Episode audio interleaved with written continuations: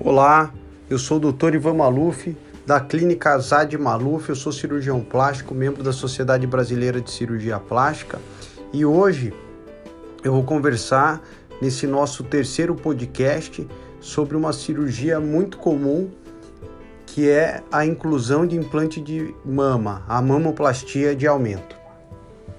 Então eu vou tentar esclarecer aqui as principais dúvidas e a nossa rotina na clínica.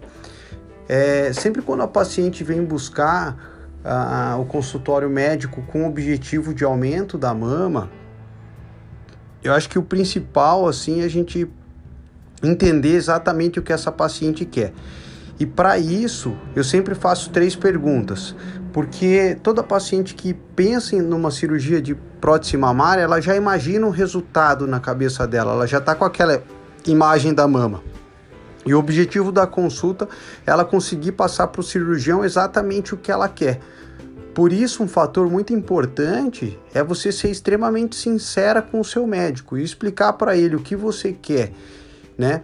Então, através dessas informações, ele vai determinar e vai te ajudar a alcançar esse resultado.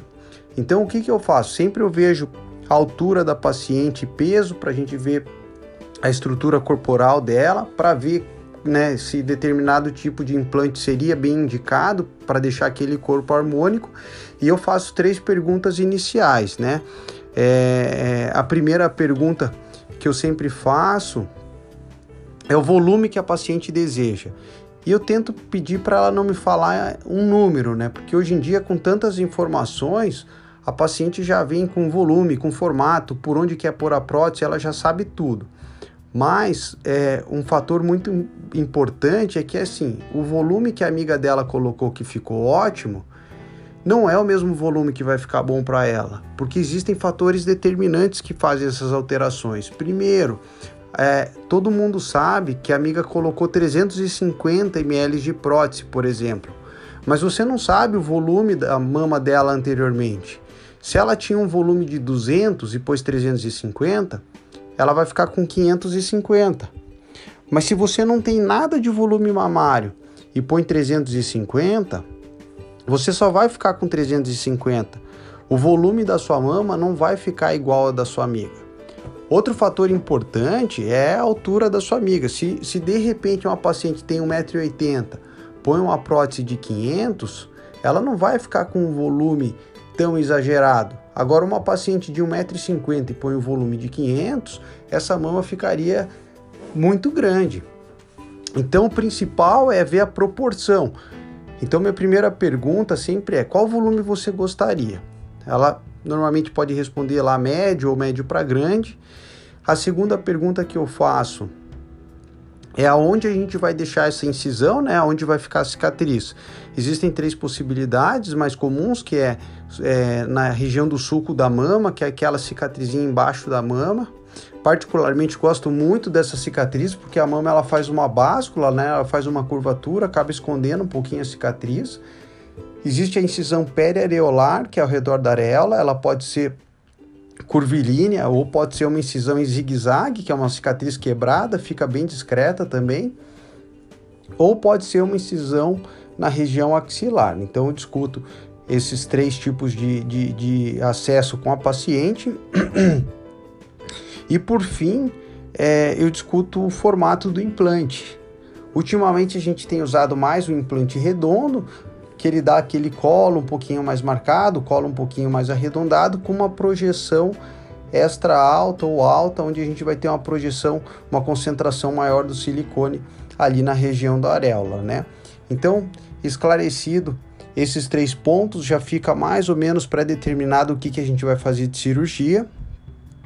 Feito isso, eu avalio se a paciente tem é, algum problema de saúde ou se já fez alguma cirurgia prévia e depois a gente parte para o exame físico, né? Durante o exame físico, o que, que é muito importante fazer? Eu sempre meço quanto que a paciente já tem de volume, eu vejo se existe alguma assimetria na mama, às vezes a mama pode ser um pouquinho diferente da outra, isso é muito comum. Se essa diferença incomoda a paciente, se uma mama é mais volumosa que a outra, a gente sugere de já corrigir durante a cirurgia. E eu sempre falo, não vai ficar 100% igual. Até porque se um lado da mama tem uma maior quantidade de glândula, a gente vai pôr uma prótese menor nesse lado. E no outro lado, com uma quantidade menor de glândula, a gente vai pôr uma prótese maior. Então, o que, que vai acontecer? Você vai comparar duas mamas, uma com uma quantidade maior de glândula e outra com uma, com uma prótese maior. A textura delas também pode estar um pouquinho diferente. Obviamente que a olho nu, quando você olhar essas duas mamas, elas vão estar mais parecidas, mas não estarão 100% igual. Na avaliação da mama, eu também vejo a posição da areola ah, ela já está numa posição bem adequada, não precisa, não tem flacidez de pele que precise tirar a pele ou não precisa retirar, uh, uh, reposicionar ela, então a gente pode manter a cicatriz no local onde foi discutido. Ah, precisa é, mexer em alguma coisa na areola ou tem alguma situação para corrigir na areola. Então não, não há necessidade, no meu ponto de vista, de deixar uma cicatriz na areola e outra no sulco da mama. Qualquer coisa que precise mexer na areola, eu já faço a colocação do implante e daí é, aproveitando essa cicatriz da areola mesmo. Por fim, eu coloco um molde, né? A gente usa lá o Mama Size, que é um, nada mais é do que um moldezinho de plástico com diferentes tipos de volume. Eu visto uma camisetinha mais justa na paciente e peço para ela ir olhar no espelho e me contar qual volume que deixou ela mais satisfeita. Muitas delas, quando elas experimentam e olham, na verdade a maioria acaba mudando de opinião. Então, algumas pacientes que falaram no início da consulta que desejavam um volume médio, quando ela experimenta, ela acaba escolhendo um volume grande, ou uma paciente que queria um volume grande acaba escolhendo um volume médio. O que mostra pra gente a importância do exame clínico, né? Se a paciente não vai lá, testa e não olha no espelho, é, fica muito difícil acertar. E esse ponto na verdade, ele é o mais importante da consulta, porque é, hoje em dia, né, muitas pessoas pensam, não, eu vou fazer por WhatsApp, eu estou sem tempo. Nada substitui essa conversa, essa consulta, na verdade, essa troca de informações com, com, com o teu cirurgião e, e esse momento de você colocar o molde, olhar no espelho e ver como que você se sente e ter uma ideia da proporção, porque por mais que você fale um volume, é muito difícil você imaginar como esse volume vai ficar dentro do teu corpo. Então o molde, lógico, ele é um simulador, ele não vai ficar desse jeito, né?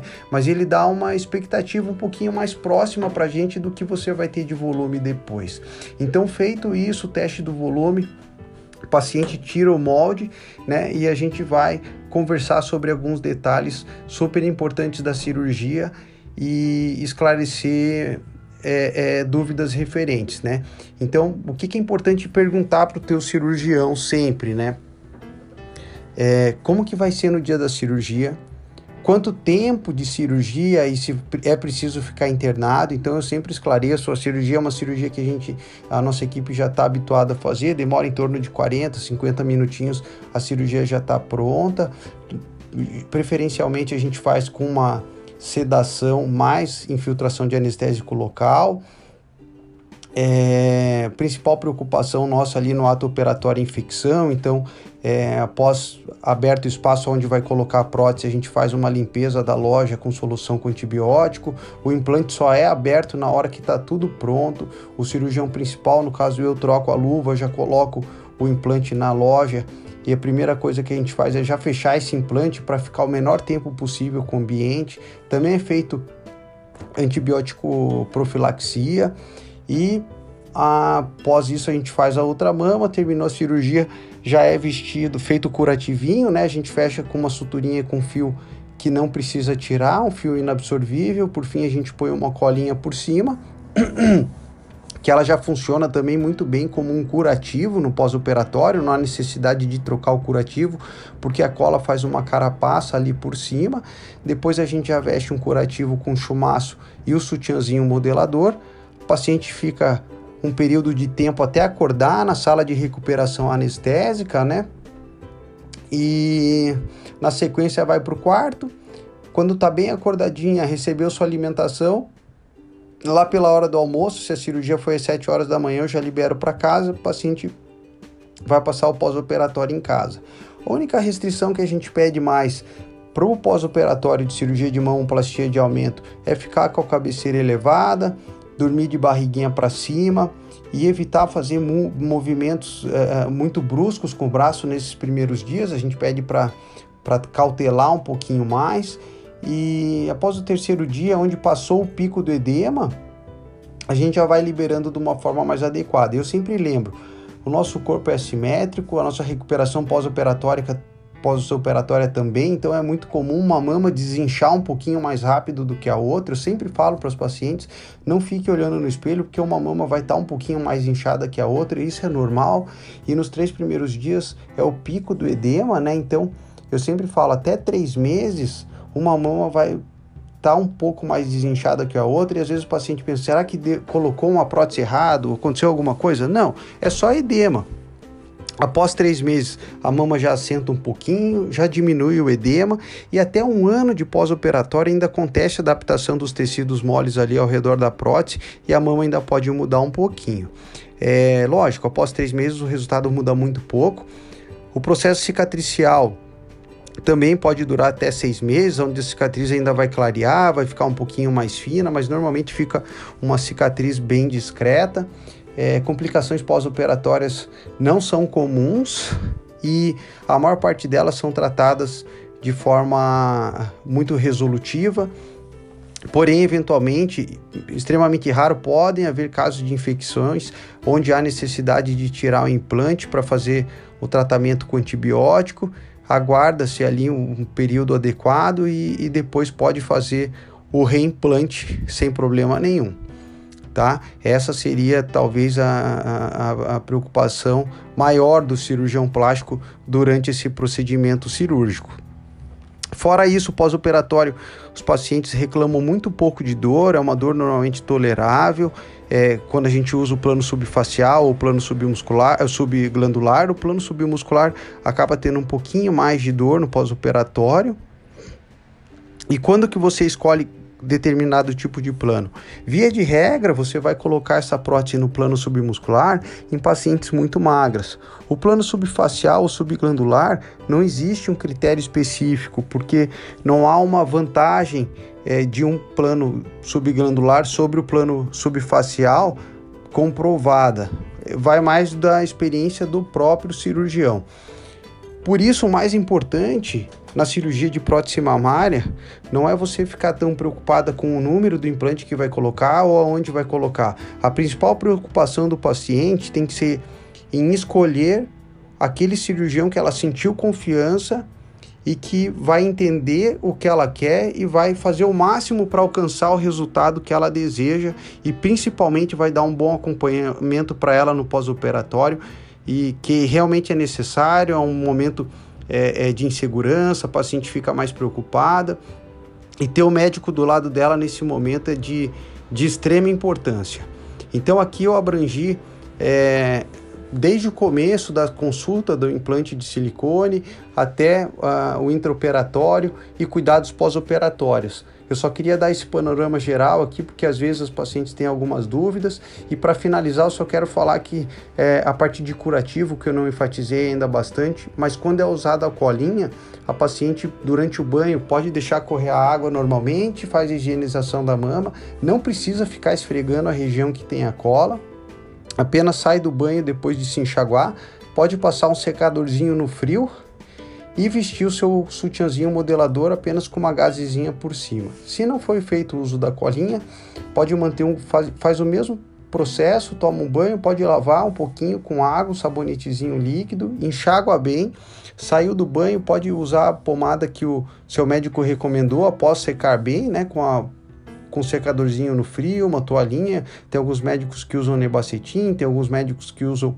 outros tópicos. Veja qual é a preferência do seu médico. Depois vai colocar uma gazezinha e vestir o sutiã modelador. Quando que eu devo me preocupar após a inclusão de prótese de mama?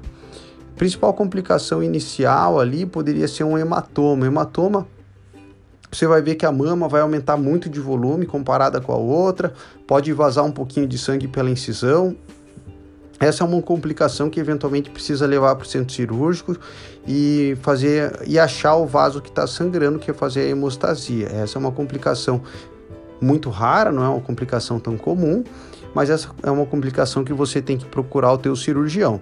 Outras complicações que não são tão precoces seriam infecção.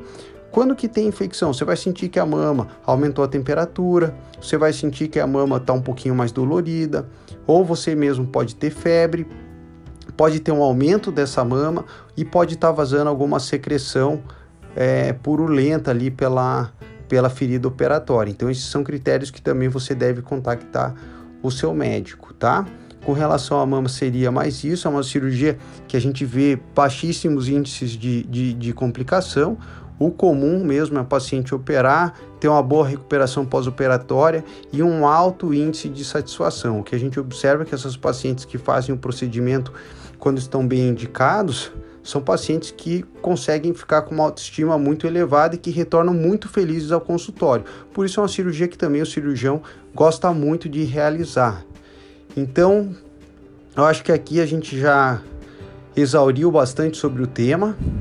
Eu agradeço muito a paciência de vocês.